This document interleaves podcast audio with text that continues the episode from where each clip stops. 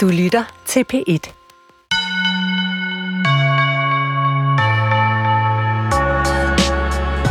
Karen Fastrup, kender du det der med, at man googler et eller andet markant menneske, der har betydet noget i ens fortid, fordi man lige vil se, hvad vedkommende laver i dag? Mm. det tror jeg, mange af os kender nu i den tid, hvor det er muligt. Og det er ikke sikkert, det altid er godt at gøre. På mange måder tror jeg egentlig, der var mange ting, der var enklere dengang, vi ikke kunne gøre den slags. Man kunne nemmere gøre sig fri, tror jeg, af fortider og personer i ens fortid. Men kan du finde på at sidde og google et eller andet af dem, jeg kalder markante mennesker fra din egen fortid en gang imellem?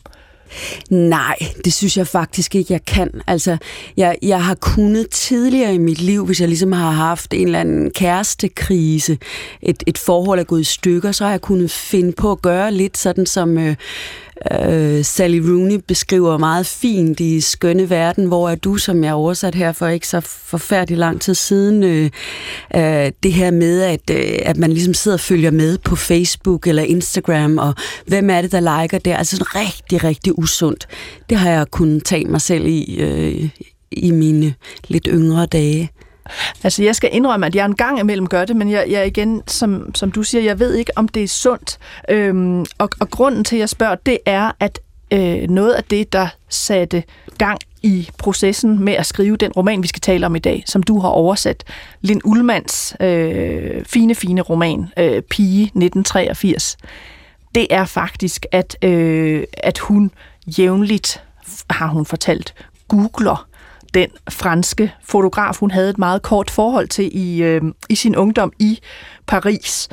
Og, og det romanen handler om, er øh, det forhold og de konsekvenser, det havde for hende. Hun var 16, han var 44, og øh, han lover hende, at han vil tage nogle modelbilleder til, til fransk øh, Vogue.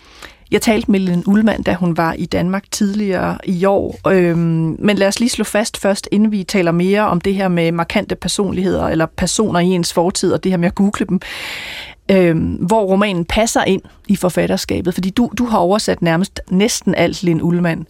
Og du oversatte også den øh, roman af hende, der hedder De Urolige, som kom i 2016. Mm. På en måde kan man se, og det siger hun også selv, se den her roman Pige 1983 som en slags fortsættelse. Ja, men altså, fordi der er jo, altså, Øh, det er svært at sige andet, end at der er meget af, vi kan genkende meget af Lin Ullmanns eget liv her, ikke? På samme måde, som vi kunne i øh, De urolige moren, for eksempel. Som, øh, altså, det er meget vanskeligt ikke at se øh, Liv Ullmann for sig i, øh, i hende. Og øh, så, øh, så ja, det, altså, og, og også det her, altså, som jeg faktisk synes er noget af det, øh, for mig at se noget af det allersmukkeste i, øh, i, i Linds nye roman, Lind Ullmanns nye roman, Pige 1983, det er faktisk forholdet mellem mødre og, dat, og døtre. Øh, og det er jo også, øh, beskrives også mm, altså meget fint i, øh, i De Urolige. Så man kan sige, der hvor de urolige handler meget, altså meget om forholdet til, til faren, og, og Lin er en yngre pige, altså en lille pige, og, og det handler om forholdet til, til den faren, den kendte øh, svenske filminstruktør, Ingmar Bergman. Mm-hmm. Så, så er det rigtigt, at sådan i Pige 83, der er der mere om forholdet til, til moren, mm-hmm. altså, og, og, og pigen er blevet ældre.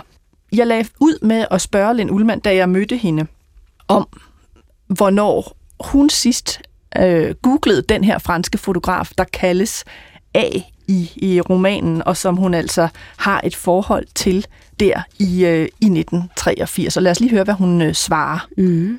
Ah, kanskje, kanskje en uke siden. eh, det kan gå lange perioder der jeg ikke googler A, som jo ikke heter A, eller noe som har med A å gjøre.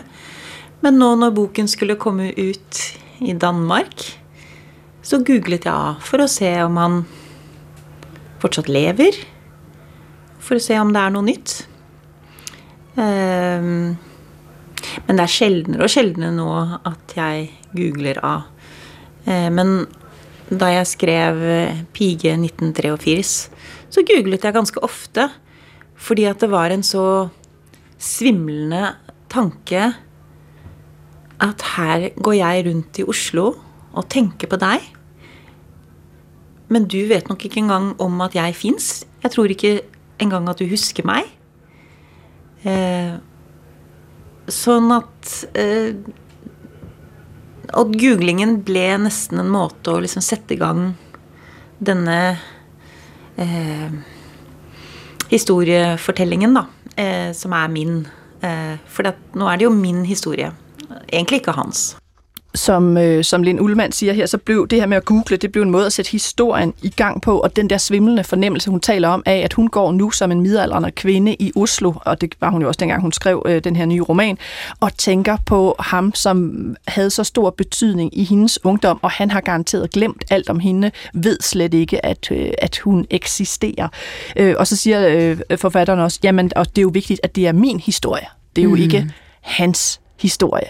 Jeg synes, det er... Øh, jeg synes, det er så rasende interessant, det her med, at man kan have møder med folk, som får enormt stor betydning for ens eget liv, øh, men måske så lidt betydning for deres liv, mm. og de forsvinder ud af ens liv. Mm. Øh, og glemmer alt om, at man nogensinde har eksisteret. Det kan man jo godt forestille sig kunne være en meget sådan smertefuld erfaring. Øh, og også en erfaring, der, der kan rumme en, øh, en ulighed, en magtstruktur øh, i sig, øh, ulighedsvist, øh, altså som, som romanen jo også gør i deres relation, blandt andet i og med aldersforskellen. Så jeg tænker også, at det måske er en måde for forfatteren at tage den historie tilbage på. Præcis. Som, som har, øh, har betydet for meget. For. Og, det, og ja. det er en historie, der handler meget om noget meget tabubelagt. Det kan være, at vi kommer ind på det senere. Men en ung piges begær. Øh, fordi de mødes altså, øh, disse to, øh, i det umage par. Øh, den unge Lin, Lin Ullmann, øh, som er 16 og bor hos sin mor i New York, øh, Liv Ullmann.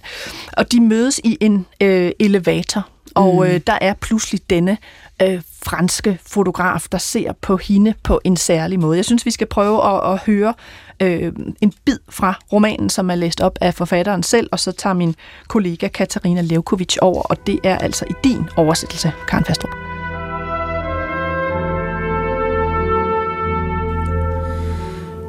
Første gang jeg mødte A, var i en heis på vej op i Carnegie Hall-bygget mellem West 56 og 57th Street. Vi sa ingenting til hverandre, så ordet møtte er kanskje feil – slik jeg ser det for meg nå, nesten 40 år senere, var det mange passasjerer i heisen. Den stoppet flere ganger, etasje etter etasje, og folk kom inn og gikk ut. Første gang jeg mødte A, var i en elevator på vej op i Carnegie Hall-bygningen mellem 56 og 57. 20. gade. Vi sagde ingenting til hinanden, så ordet mødte er måske forkert. Som jeg ser det for mig nu, Næsten 40 år senere var der mange mennesker i elevatoren.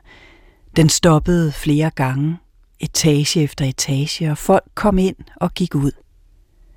Han sagde senere, at det var mit smil, han faldt for. Jeg tror det ikke. Jeg plejede ikke at smile. I hvert fald ikke, da jeg var 16. Måske faldt han for den rosa og hvidstribede kjole, halvt bolsje, halvt punk, og den store røde strikhue fra Norge – mors hue. Jeg mener ikke, han faldt for kjolen som sådan, ærmeløs, med tynde skulderstropper, stram over brysterne og livet, inden den foldede sig ud i et blødt skørt, som noget til midt på knæene, men for pigen, som så tydeligt elskede at vise sig frem i den. Den smalle talje har hun haft længe. Brysterne er næsten nye og ikke helt færdigudviklede. Hun var fladbrystet frem til årsskiftet 1981-82. Den lånte, åbne læderjakke er fire numre for stor over de nøgne skuldre, i voldsom kontrast til den rosa og hvidstribede sommerkjole indenunder. Den eneste funktion, læderjakken har i dette billede, er, at den skal tages af. Nogen skal slet og ret rive den af hende. Ifølge en forskningsartikel, jeg læste om kroppens sammensætning, består hjernen og hjertet af 73 procent vand, Lungerne er 83 procent vand, huden er 64 procent vand, musklerne og nyrerne er 79 procent vand, og skelettet er 31 procent vand. Alt det, jeg skriver om her, det der udspillede sig før og under og efter at A tog et billede af mig i Paris, består mest af glemsel, akkurat som kroppen består mest af vand. Det jeg ikke husker, som kun dukker op som drømme, fornemmelser eller smerter, kan ikke skrives, men skal alligevel skrives. Ifølge en undersøgelse jeg læste om kroppens sammensætning, består hjernen og hjertet av 73% vand, lungene av 83% huden av 64% musklene og nyrene av 79% og skjelettet av 31% Alt det jeg skriver om her, det som utspilte seg før og under og etter at A tok et bilde av meg i Paris, består av mest glem glemsel, slik kroppen består av mest vann. Det jeg ikke husker, som bare dukker opp som drømmer, fornemmelser eller smerter, kan ikke skrives, men skal likevel skrives. Ja, altså et, øh, et uddrag af, af noget fra begyndelsen på Lin Ullmanns seneste roman Pige øh, 1983. Jeg er som sagt ret vild med den her øh, roman. Jeg har også siddet og holdt lidt på interviewet med hende, som jeg jo som sagt lavede i sommer, fordi jeg egentlig troede, at hun ville løbe med Nordisk Råds litteraturpris. Mm. øh, det gjorde Solvej Balle så, som jeg jo også er meget mm. øh, glad for, og hende har jeg allerede lavet aftaler med. Men, øh, men jeg synes, det er en af hendes fineste romaner. Mm. Det øh. synes jeg også og hvordan hun i den her passage både får beskrevet mødet, begæret, men også kampen for at skrive og huske, altså det her med, at, at, at der er glemsel, som der er vand, at, at skrive i vand. Jeg synes, hun, øh, hun er ret fantastisk. Karen Fastrup, hvem er den her unge pige, når du ser hende? Hvad, hvad er hun for en pige?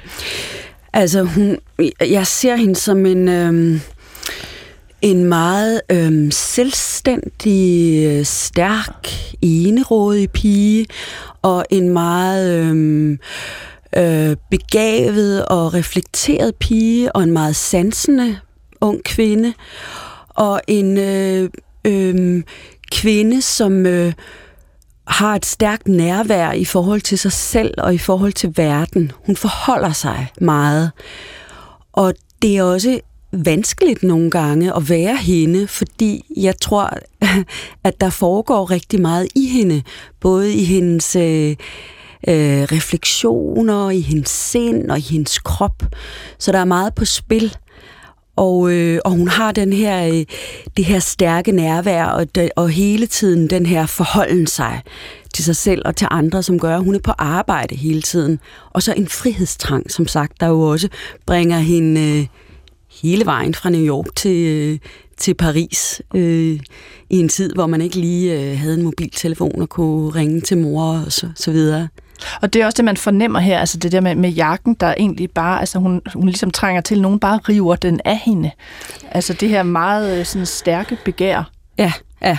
Og der er jo også, altså, øh, altså jeg, jeg synes også, at at romanen mm, i sin beskrivelse af hende og hendes begær peger på en, øh, en traditionel måde, vi har beskrevet kvindens begær på, som øhm, ligesom øh, øh, rummende det her med, at øh, øh, at, at kvindens seksualitet ligger meget i, at hun bliver begæret af manden. Det ligger i, i mandens blik på hende.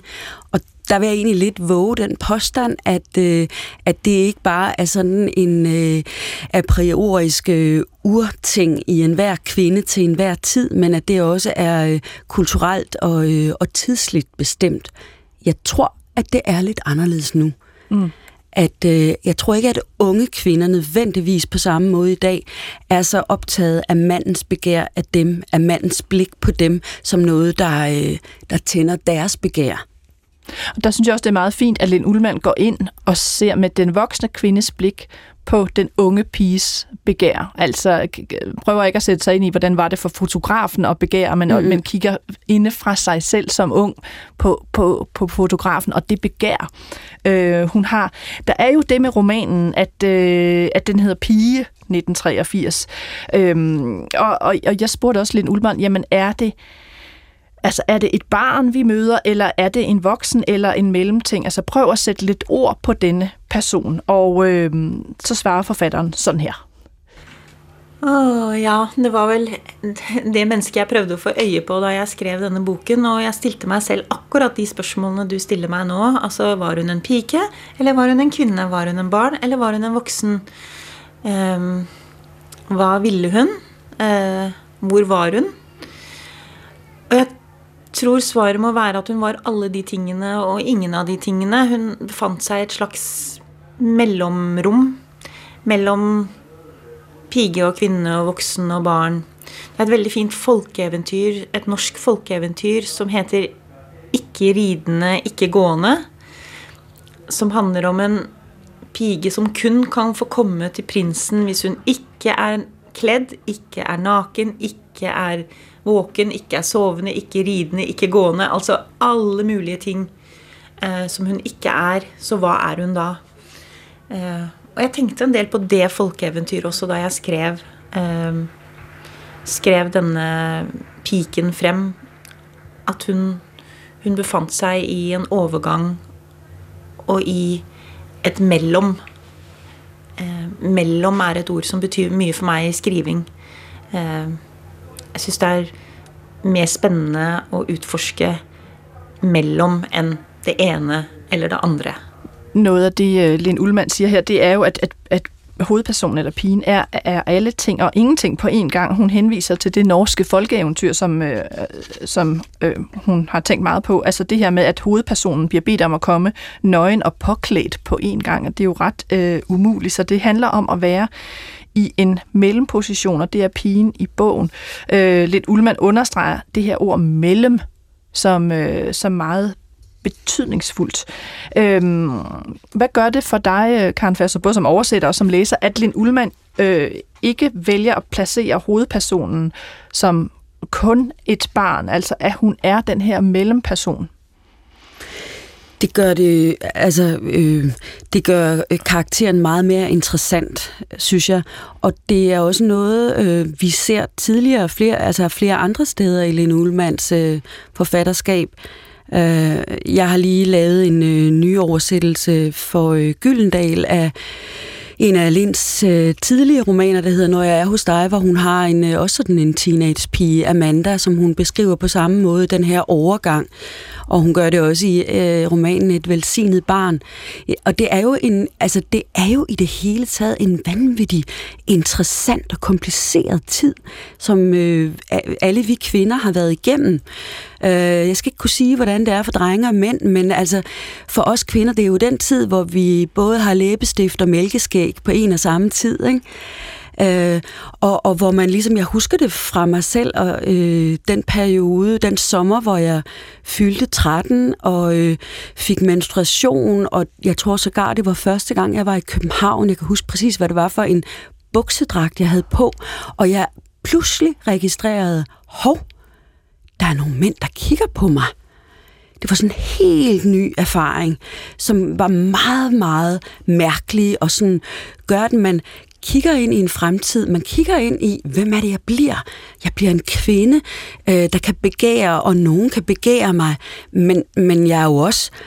Lige om lidt, så øh, smider jeg jo øh, træskoene og klatrer op i et træ, eller hvad jeg gør. Ikke? Altså, det er jo en, en ret vanskelig tid, øh, og spændende tid. Meget spændende, tror jeg, mange oplever. Ja, og, og sådan øh, uh, uforståelig for en selv på en eller anden måde, men jeg tænkte, der er jo en grund til, altså, at, at, at bogen hedder jo Pige 1983, den hedder jo ikke Kvinde 1983. Uh, øh, så jeg kan ikke rigtig finde ud af, om, om, om Lene Ullmann et eller andet sted alligevel tager stilling til, hvad, hvad, det, hvad hovedpersonen er. Ja, altså det synes jeg i hvert fald, at øh, den sådan som, øh, som øh, fortæller, eller hovedpersonen skrives frem i romanen, der er det en, der er det en pige, øh, højst en meget, meget ung kvinde, som øh, er i fuld gang med at, at prøve at finde ud af at definere sig selv og forstå sig selv, og som er umådeligt forvirret øh, og, og vildfaren øh, på alle mulige måder, ikke bare rundt i Paris' gader, altså hvor hun jo også kommer øh, altså øh, med reference til de her øh, øh, bibelske brudejomfruer, de her uf, øh, hvoraf øh, de fem af dem er, er, er, er, er tåbelige, helt uforberedte. Ikke? Hun har ikke, hun har ikke øh, øh, kan ikke huske navnet på det hotel, hvor hun egentlig er indlogeret. Hun har ikke adressen på det, så hun vandrer jo bare rundt i Paris og ved ikke, kan jo ikke engang spørge om vej, fordi hvordan søren skal man spørge om vej, når man ikke har noget som helst at spørge om? Og, og det kan være, at vi skal forklare lytterne det her med, hvordan forholdet egentlig opstår. Altså, at fotografen siger til hende i New York, eller øh, giver hende indtryk af, at han kan tage nogle billeder af hende, fordi hun er jo meget smuk. Hun er også her på, på omslaget af bogen. Øh, til fransk Vogue, så, så hun kan ligesom få en modelkarriere. Mm. Og så næsten uvist af hvilken grund, siger hendes mor, ja, hun er jo ikke begejstret, men hun laver pigen rejse fra mm. New York til mm. Paris. Hun, hun, hun, moren prøver jo virkelig at, at forhindre det meget langt hen ad vejen. Øhm, men altså, mm, hun er jo også en, øh, moren er jo også en moderne kvinde, øh, der, øh, man kan mærke, hun er i strid med sig selv, men jeg tænker også, at moren sådan, til sidst giver sig og siger, okay, jeg har en datter, der også har en meget stærk vilje og en, øh, en stærk kraft i sig, og det skal jeg heller ikke, den, den side af hende skal jeg heller ikke kue, men så skal vi altså også have en aftale om, at, øh, at øh, du ringer til mig hver aften klokken 10, eller hvad det nu er, når du er tilbage på dit hotel. Og det lykkedes så ikke helt. øhm, men inden vi når så langt, så, så, så lad os lige øh, blive lidt ved med, med Pins øh, fysiske fremtoning, fordi jeg spurgte selvfølgelig også Lind Ullmann, altså hvad er det med den her krop, altså hvordan øh, påvirker denne krop andre, og kan pigen gennemskue det, fordi det er jo også noget af det, der er i det her oplæsningsstykke. Øh, og så siger Lind Ullmann sådan her. Og jeg likte, at du brugte ordet mellomkrop. Det tror jeg, at jeg må stjæle og bruge igen. Eh, for det er jo hennes nye kropp. Hun har jo vært liten og tynn med tannregulering eh, og eh, langt, tynt, flisete hår. Og så denne nye kroppen som, som, også består av hofter og bryster eh, Det er jo til og med år, altså, det er jo til og med benevnt liksom, nøyaktig når hun fikk de nye brystene. Og det tror jeg mange piger kan huske. Eh, samtidig som jeg tror ikke hun helt forstår at hennes flørting og hennes lek og se på meg, at det også vekker vekker en masse følelser eh, hos andre. Altså, jeg, jeg tror hun, hun forstår ikke helt konsekvensen av dette som hun begir seg inn på. Hun forstår heller ikke hvordan hennes nye kropp også er så full av begjær. At hun vil. For dette handler ikke, denne boken handler ikke bare om denne voksne, godt voksne fotografen A som vil ha henne Det handler om at hun vil. Hun reiser til Paris. Hun går til hans leilighet. Hun går i hans seng. Hun vil. Og kroppen vil. Og jeg tror at den følelsen av begær er overvældende. Lin Ullmann taler jo om det her med erfaringen af den nye krop, som hovedperson eller et pigen har. Ikke? Altså de her bryster, man hører endda, hvornår de er opstået, hvornår hun er gået fra helt fladbrystet til at have bryster og hofter, og at pigen ikke rigtig forstår øh, den indvirkning, hun har på andre, øh, og at hun er overrasket over sit eget begær, og så siger Lin Ullmann jo også noget meget interessant. Hun siger, hun vil, kroppen vil. Det er ikke bare ham, der vil. Øhm, så Karen Fastrup, hvis du skal, skal sige, ud over de her Vogue-billeder, som hun så måske kan få taget, øh, hvorfor oplever du så, at, at, øh, at pigen rejser til Paris? Jamen, øh, altså, det er jo klart, at den der... Øh, den scene, der vi, vi, øh, vi hørte øh, øh, Lind, øh, Lind Ullmann læse op tidligere her fra elevatoren, ikke? Altså den, den indikerer jo det her med, hov, jeg har den her krop, der bliver set på mig, der er den her jakke, der skal tages af. Så det er en ny erfaring, et nyt erfaringsrum for hende, som hun har en fornemmelse af, tror jeg, at hun vil kunne træde yderligere ind i og undersøge nærmere i Paris øh, fri af moren, fri af det vante. Og dernede handler det jo om, at der er nogen, der skal se på mig. Jeg skal fotograferes. Mit ansigt skal øh, transformeres over, øh, fremkaldes. Øh, og, og, og der er jo også det her, altså, åh, jeg synes, den, den er så modbydelig på en måde, den her sætning, der går igen i romanen, som kommer lige efter øh, scenen i elevatoren, hvor fotografen A siger, jamen, øh, send hende op, den unge pige her. Øh, jeg vil gerne tage et kig på hende. Øhm, og det kommer sådan igen, det der, altså, altså hun, hun er jo sådan, altså øh, øh, øh tingsliggjort et eller andet sted, ikke? Øh, afpersonificeret øh, slet og ret, ikke? Det vækker sådan et ubehag i mig faktisk. Men det er klart, øh, det er jo ikke bare det, altså hun har jo et stærkt begær selv, øh, som, som beskrives meget nuanceret, synes jeg, i øh, fotografens øh, i A's lejlighed i, øh, i Paris, hvor vi jo ikke skal glemme heller, at øh, efter samleje, så går hun ud på hans badeværelse og kaster op, og det er jo noget, der gentager sig. Så det er meget, tror jeg, modstridende følelser, der er inde i hende.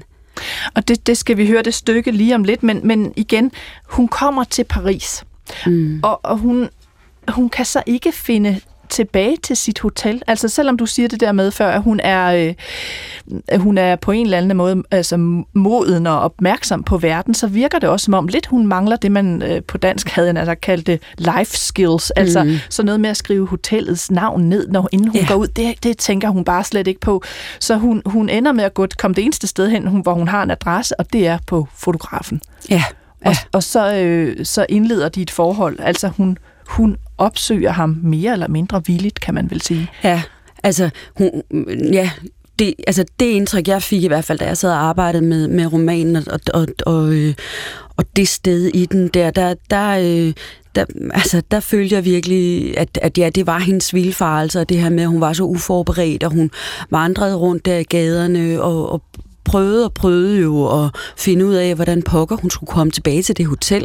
Og, det, og der er en, en, en forbipasserende, der hjælper hende lidt, men altså ja, så, så det virker ikke som om, at det er et begær, der i første omgang, sådan læser jeg det i hvert fald ikke, der i første omgang trækker hende hen til fotografen. Det, det virker som om, det er en nød. Så, så det, det, det synes jeg også er meget sådan hjerteskærende beskrevet. Ja, hun er fuldstændig alene. Ja, hun er og, fuldstændig og ikke alene. rigtig aner, hvad hun og skal nødt gøre. til at gå hen til den der meget ældre mand, hvor man jo som... Øh, som, som læser fornemmer, uh, ja, altså, øh, og vi ved, det er, det er en anden tid end den, vi lever i i dag. Øh, det er før MeToo, og der kan komme til at ske nogle, nogle slemme ting her frygter man. Det står hele tiden og tipper mellem, at hun styrer, eller, eller han, eller noget ja, andet styrer. Ja, ikke? Det står, jeg kan ikke finde ud af, om den her roman øh, er virkelig en, alle forældre skulle læse, eller det er sådan en, ingen forældre bør læse. Fordi på den ene side får man jo præsenteret det her teenage øh, begær, det ved jeg ikke, om der er nogen forældre, der har lyst til at læse om, men øh, og samtidig den her beskrivelse af teenageren som altså heller ikke særlig uh, street smart et mm. eller andet sted. Ikke? Mm. Det er sådan en dobbelt. Ja, og, og det er altså, hvis vi os, der efterhånden har, har levet i det her liv i en overrække, ikke, kan jo, det kan jo, ved jo også godt, at når man kun har levet her i 16 år, hvor i mange af de år jo har været som, som, som barn med et barns bevidsthed, så er det ikke særlig meget, man ved om den her verden. Altså man er ikke, kan ikke være vanvittigt street smart på det her tidspunkt. Ej, hun tager, hun tager en chance ved at opsøge ham. Jeg synes, vi skal prøve at høre netop det stykke, du taler om, og det er sådan et lidt længere stykke fra romanen, hvor de har indledt øh, det her forhold, som så ikke varer særlig længe. De har indledt det her forhold. Vi skal høre lidt om forholdet, og også øh, altså, øh, hvordan han behandler hende simpelthen. Øh, prøv at lytte med. I de hvite lakene, som er de samme hver nat, kysser han mig igen og igen. Han kysser vått og snakker og kysser og snakker, og etter hvert er det ikke forskjell på ordene og kyssene. I de hvide laner, som er de samme hver nat, kysser han mig. Igen og igen. Han kysser vådt og snakker og kysser og snakker, og efterhånden er der ikke forskel på ordene og kyssene. Han trækker mig ind til sig, holder mig hårdere end natten før, og hårdere end natten før den, som om der er noget, der haster, som om jeg vil gå i opløsning og forsvinde, hvis han ikke holder mig hårdt ind til sig. Hans hår, som er lige så langt eller længere end mit, lægger sig over mit ansigt som tusind tråde. Han skubber en pude ind under min numse, så han kan holde mig endnu hårdere og komme endnu tættere på. Han ler og stryger fingrene gennem mit hår. Hver gang kvalmen vælger op i mig, løber jeg ud på badeværelset og kaster op. Hver gang han kommer, lukker han øjnene, og jeg åbner mine. Hver gang han falder i søvn, lukker han øjnene, og jeg åbner mine. Jeg vikler det hvide lagen om mig og sætter mig op i sengen. Jeg ved det. Jeg ved, at det er uanstændigt at se på ham, når han sover. Uanstændigt at tage for sig på denne måde, nat efter nat efter nat. Jeg er ikke en mand. Jeg er ikke en voksen. Det er uanstændigt. Det er frydefuldt. Jeg napper tæppet af ham. Den snart 45 år gamle, nøgne mandekrop har totter af hår her og der. Når han sover, har alderdommen allerede godt tag i ham. Han er så ubeskyttet. Hans lange, tynde krøller. Måske skal jeg klippe dem af. Begæret er helt fraværende nu. Jeg vil ikke have ham. Søvnen har taget det hele. Hans krop buler ud og skrumper ind. Det gør min ikke. Jeg er 16 år. Han hører ikke, at jeg fniser. Han sover så dybt. Hans krop minder om frugt, om overmodne æbler i en skål på bordet under vinduet. Ofte når han vågner, har jeg lagt mig ned igen. Han trækker mig ind til sig. Han visker noget i mit øre. Han fortæller mig om sin familie. Konen. Han har haft flere. Sønnerne. Huset ved havet. Han siger, jeg har lyst til, at du skal møde min ældste søn. Kom op til huset en weekend. Min søn er bare et år ældre end dig. Jeg er helt sikker på, at vi kunne lide hinanden. Ingen tvivl om det. Han og dig. I den røde jeep den anden dag, den tredje dag, den fjerde dag, er der skruet helt op for musikken. Han ryger. Han råber. Jeg siger, at jeg vil hjem. Helt hjem. Til New York. Jeg vil ikke være her mere. Og hvad så med billederne, vi skal tage, råber han. Til fransk Vogue. Vi må gøre det en anden gang, mumler jeg. For fanden, siger han. Det er ikke bare noget, man kan gøre en anden gang. Lave om på store aftaler. Åh, beklager. Passer det ikke hendes højhed at blive i Paris nogle dage mere? Undskyld. Undskyld, undskyld. Han efterligner min stemme. Undskyld, undskyld, undskyld. Jeg begynder at græde. Ja, så har vi det kørende igen, siger han og tænder en ny cigaret og svinger udenom en fodgænger. Cry baby, siger han. Den lille prinsesse vil hjem til sin mor. Neurotiske lille møgtøs. Jeg vil ønske, jeg aldrig havde mødt dig. Den tredje dagen, den fjerde dagen, står musikken på for fullt. Han røyker, han skriker. Jeg siger, at jeg vil hjem. Ordentlig hjem. Til New York. Jeg vil ikke være her mer. Og bildene vi skal ta, da, skriker han, for franske Vogue. Vi får gjøre det en annen gang, mumler jeg. Herregud, sier han, det er ikke bare å gjøre det en annen gang, gjøre om på store avtaler. Og beklager, passer det ikke hennes høyhet å bli i Paris noen dager til? Unnskyld. Unnskyld, unnskyld, unnskyld, han etterligner stemmen min. Unnskyld, unnskyld. Jeg begynner å gråte. Ja, så har vi det gående igjen, sier han og tenner en ny sigarett og svinger unna en fotgjenger. Crybaby, sier han. Lille prinsessen vil hjem til moren sin. Nevrotiske lille drittjente. Jeg skulle ønske jeg aldri hadde truffet deg. Et af de for mig sådan, stærkeste steder i øh, romanen her, og altså igen i din oversættelse øh, fra Pige 1983, øh, Karen Fastrup, Oh, der er rigtig mange ting i det her stykke, øh, mm-hmm. vi kan tale om, men, men først det her med blikket, altså at hun jo ligger og kigger på ham, denne unge pige, om, om natten, og, og der bliver han en slags kød for, for hende. Der tager hun et kig på, øh, på ham. Mm. Hvordan er det at, at læse? Ja, der, der, der, der vendes magtforholdet jo, og, og det her, øh, den her øh, øh, klassiske begærstruktur, vi talte om tidligere, hvor det som regel er, øh, hvor, hvor kvindens begær som regel øh, vokser, når, når mandens blik er rettet mod hende. Det vendes her, og, øh, og det hun jo ikke føler, hun, altså hun føler jo ikke begær, når hun kigger på ham.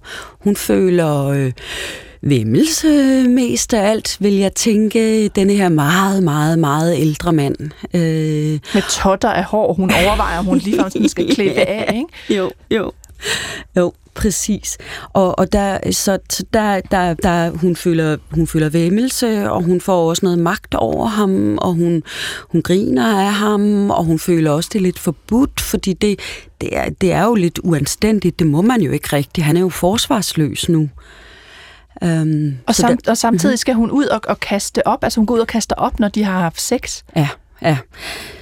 Øh, altså, og det, det er jo egentlig ret nemt at sætte sig ind i, tænker jeg, ikke? Fordi altså,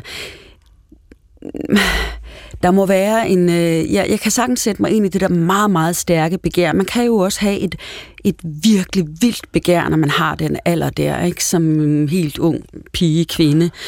Øh, så det kan ligesom, det kan overtrumfe alt. Ikke? Altså kroppen, kroppen lever sit eget liv, den tager over, ikke? så man ikke ser og, og andet, og man ikke mærker andet end det. Men det øjeblik, begæret så klinger af, ikke? så kommer realiteterne jo. Øh, så melder de sig jo. Ikke? Og her i form af, ups, det er den her halvgamle mand, der ligger der, ikke? og ikke er særlig øh, atroværdig. Ikke? Og så øh, er der vel en, øh, en, en kvalme, der rejser sig i hende. Øh, en kvalme over ham, en kvalme over sig selv, kunne jeg forestille mig. Øj, har, jeg, har, har mit begær taget over på den måde og styret mig hen til denne krop, jeg nu sidder og kigger på og føler begær eller slutter øh, vemmelse overfor.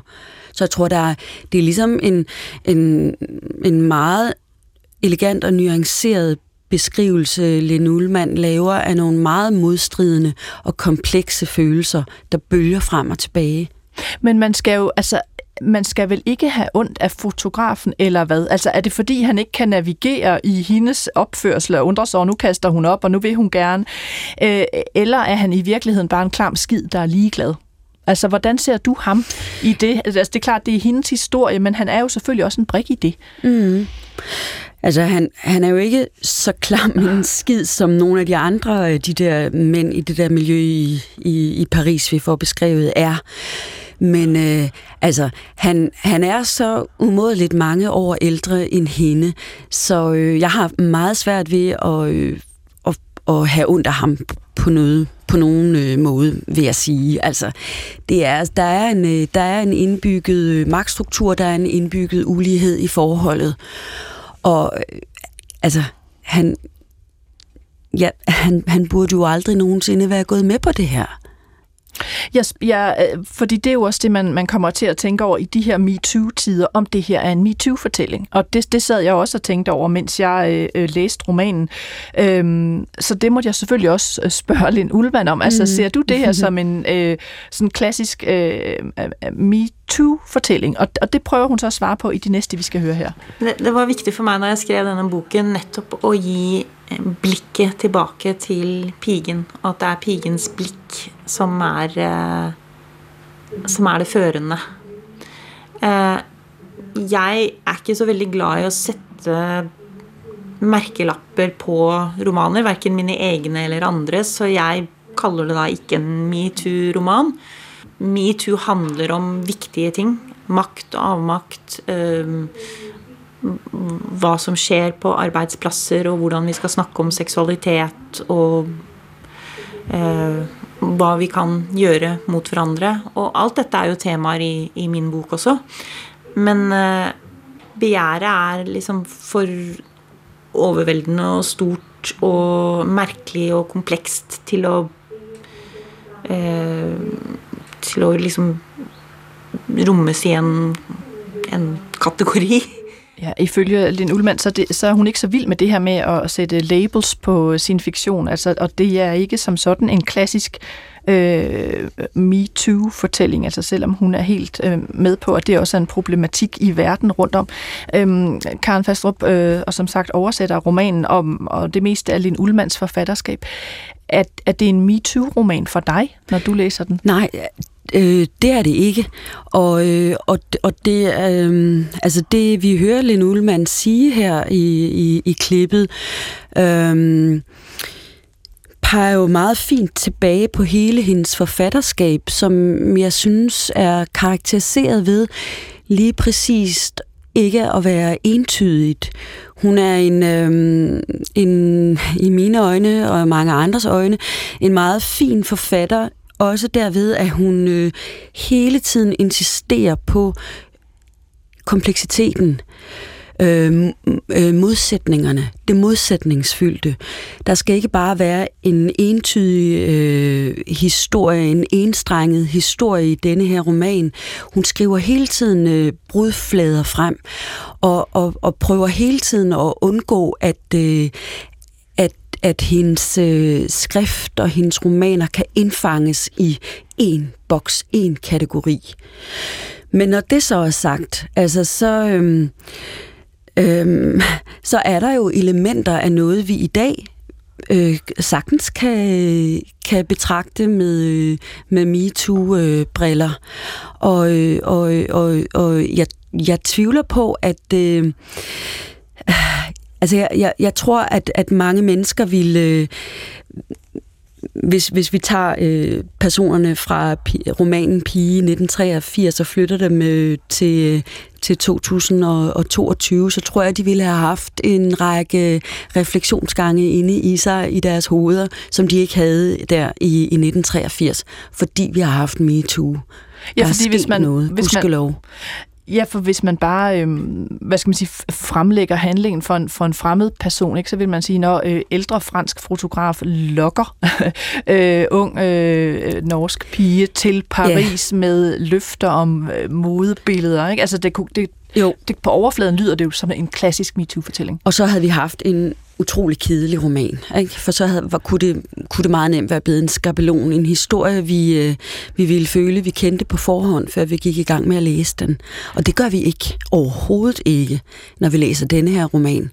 Men er, altså, er, er Lin Ullmann så på den anden side ude og sådan relativisere MeToo og sige, nå jamen, øh, se her, der er jo altid øh, elementer af, at pigen, eller ja, det kunne så også være en dreng, men at pigen selv vil. Altså, er hun ude på noget farligt grund, synes du? Nej, det synes jeg slet ikke, og det synes jeg er meget vigtigt at understrege, så det er meget godt, du, du bringer det op. Nej, det synes jeg slet ikke.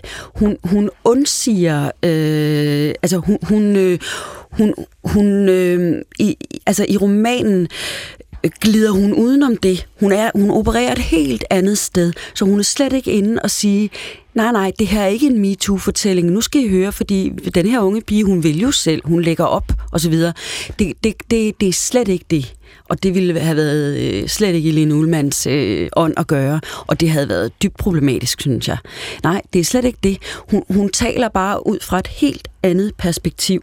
Men øh, vi, skal, vi skal lige runde øh, det begær, øh, som den unge øh, pige føler.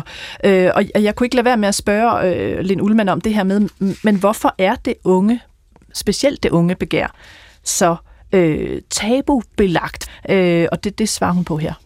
Ja, ja, det er et veldig godt spørgsmål, og jeg, det er jo tabu. Jeg kjente jo på det da jeg skrev det har jo, altså man har jo prøvd å stilne det og dysse det ned. og jeg mener Alt fra hekseprosesser til til, til alle slasherfilms. Altså hva er det en slasherfilm handler om? Altså en hvilken som helst en hvilken som helst kriminalfilm. Det er den døde unge pike. Altså, så den unge piken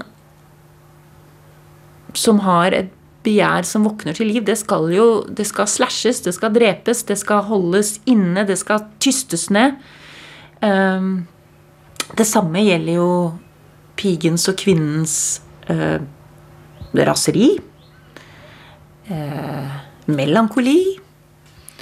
Uh, hennes skam. Altså, dette er jo Jeg kan tenke på mange ting i tillegg til kvinnens og pigens begjær som på en eller annen måte skal dysses ned eller puttes inn i en boks eller eh, forklares bort. Lin Ullmann øh, svarer, at, at man har jo prøvet det her med det unge begær. Man har prøvet ligesom at stille det, man har prøvet at dysse det ned, man har haft hekseprocesser.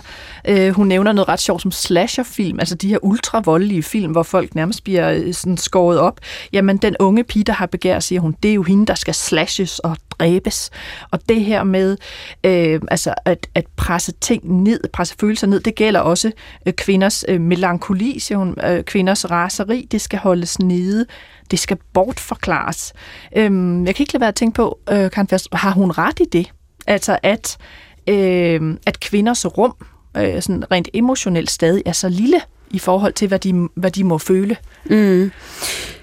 Det synes jeg helt sikkert, hun har. Jeg er meget glad for, hun, at, at hun ikke bare taler om, øh, om kvindens begær, men hun også taler om kvindens øh, melankoli og især kvindens vrede.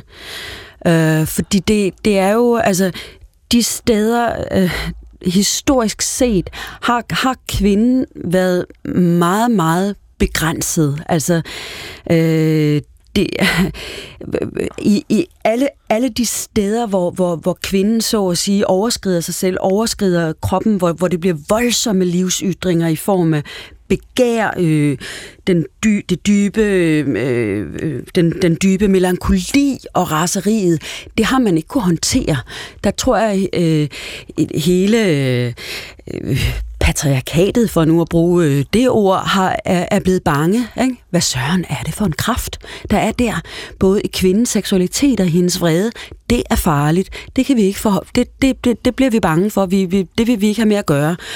Og, og, og det er jo øh, det, det er jo simpelthen altså der, hvor vi står øh, det historiske sted, vi befinder os nu, med den øh, den grad af, af feminisme og kvindefrigørelse, vi, vi trods alt er nået frem til, vi, vi kan godt komme meget, meget, meget længere.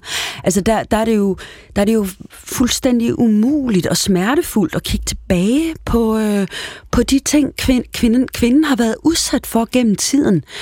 Det, det, er jo, det, altså, det er jo næsten ikke til at holde ud, synes jeg.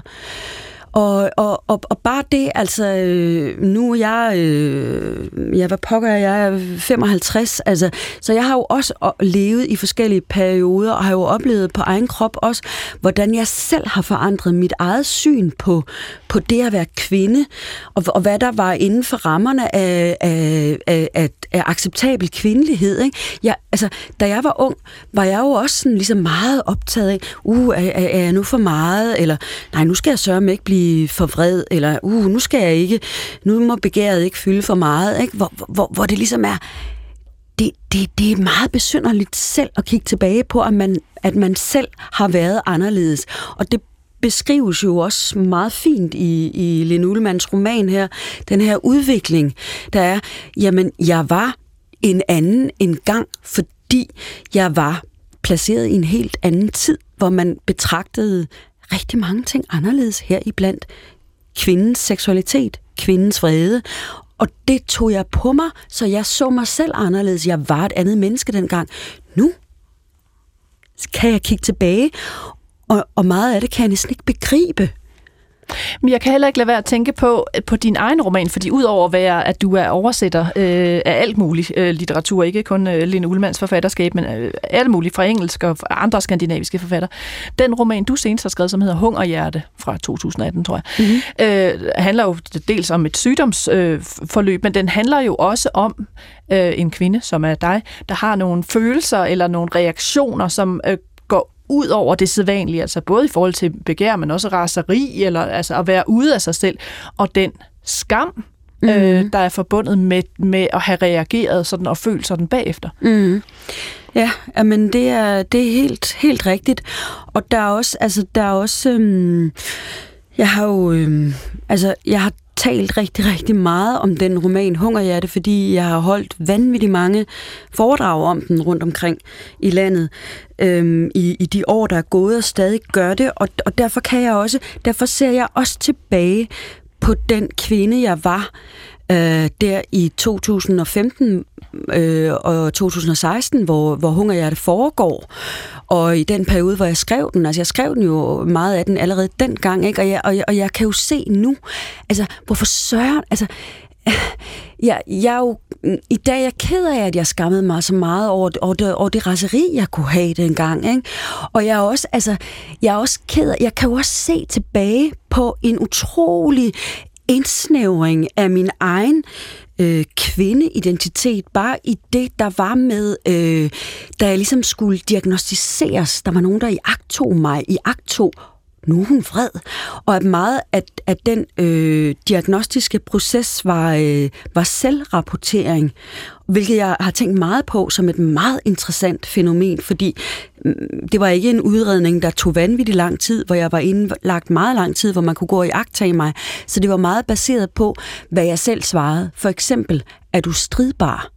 Det er et af spørgsmålene til, til den øh, borderline-diagnose, jeg endte med at få dengang er du stridbar? Hmm. Og som den øh, forholdsvis pæne øh, og, og faktisk ikke særlig stridbar øh, kvinde jeg er, og måske især var dengang, så tænkte jeg, ja for søren, jeg er nok stridbar, fordi nogle gange har jeg sørme kunne blive vred på en øh, kæreste, og det må man jo ikke. Og hvor jeg i dag ligesom tænker, ej, altså, det, jeg, jeg er fandme ikke stridbar, altså.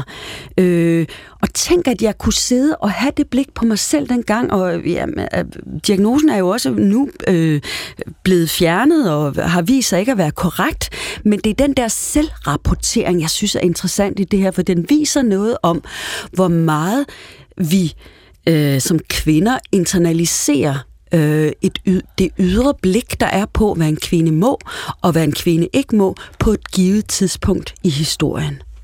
Og interessant det her med at, med at sige, om man er stridbar, fordi Ja, og hvad hvis man er? Eller ja, du ved, hvis jeg skulle altså. svare på det, stridbar betyder det, bare at holde på sin ret, at man ligesom ikke bare bøjer nakken hele tiden. Altså, hvad betyder det at være stridbar? Og hvad så, hvis man er stridbar? Er det så lige med en diagnose? Altså, jeg synes, det er, mm. det er meget interessant, og det er jo både det, du beskriver i din roman, og nu her efterfølgende ved det refleksionsarbejde, der er, og jo også det, Lin Ullmann på en eller anden måde beskriver, at at, øh, at den proces med at forholde sig til den, man var, og de rammer, der var for ens jeg, øh, både er nødvendige, men også smertefulde, når, mm. man, når man skal i gang med det arbejde på en eller anden måde. Ja. Øhm, Karen Fastrup, jeg vil, jeg vil slutte af med at, at spille et lille klip for dig med... Øh, med Lille Ullmann, øh, der handler om hendes fremtid. Altså, hvad er det, hun, hun er i gang med nu? Øh, fordi, som jeg sagde, så er øh, Pige 83, den, den kan godt ses som en slags fortsættelse af De Urolige, mm-hmm. øh, hvor, øh, hvor altså, hovedpersonen først var pige, så, eller altså barn, så hun pige. Øh, og, og, og så spurgte jeg Lille Ullmann til sidst, jamen altså... Øh, følger vi hende stadigvæk? Hvad skal der ske med, med denne her unge øh, pige? Ja, pigen bliver ældre. Så det er liksom barndom, ungdom og gift, for at citere en, kjent, en anden kjent trilogi. Men øh, pigen er i næste bok er ung kvinde, og så er det jo sikkert flere tidsplaner i den også. Så jeg regner jo med at forfatter jeg er da enda ældre og pigen er, er ikke lenger eh, et barn, men en ung kvinne. Det er omtrent så mye jeg vet. Jeg vet noen ting, men uh, uh, dette skal jeg bruke de neste par årene på å finne ut av. Akkurat nå skriver jeg jo et, et essay om å skrive. Så det blir en bok som kommer før den siste, siste bindet i trilogien. Forfatteren er altså i gang med at, øh, at skrive et essay, der handler om at skrive, og så kommer der, som jeg forstår det jo, altså en slutning på den her trilogi, hvor øh, hovedpersonen er er en ældre kvinde, altså ikke ældre, men, men sådan øh, rigtig voksen. Øhm, Karen Festrup, har du fået manuskripter til noget af alt det her endnu? Nej, det har jeg ikke. men jeg er spændt. øh, hvis vi sådan afrundingsvis skal sige lidt om, altså jeg, jeg tror, at den her trilogi, som det jo så ender med at blive, øh, bliver vanvittigt de er vigtige også på længere sigt i, øh, i nordisk litteratur. Mm. Øhm, og jeg kan godt lide, at man sådan tager den lidt ud af det her sådan, øh, autofiktive optagethed. Altså, altså mm.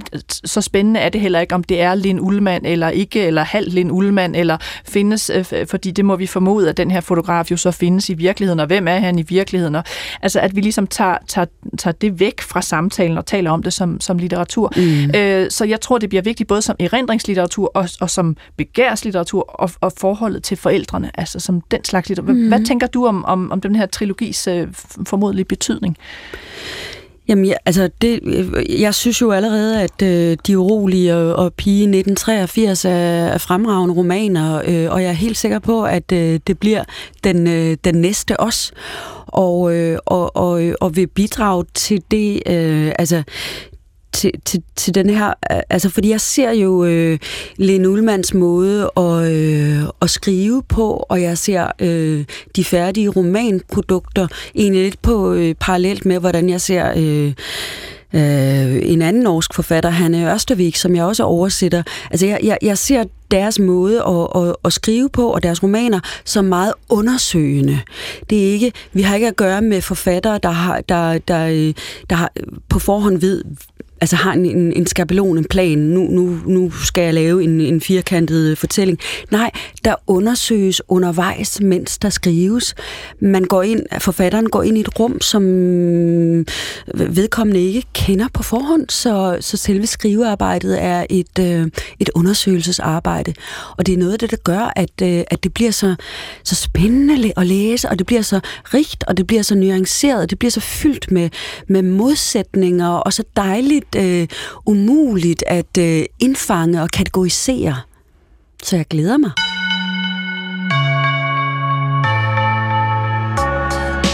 Det sagde Karen Fastrup, der har oversat Lind Ullmanns seneste roman Pige 1983.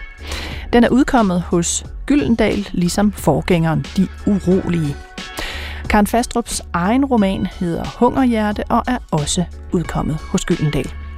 Jeg havde talt med Lin Ullmann, da hun var i Danmark til Lucianas Litteraturfestival den her sommer. Og jeg var din vært og hedder Nana Mogensen. Du kan skrive til mig på øh, litteratur altså litteratur Vi høres ved til øh, mere skønlitteratur på P1 i næste uge.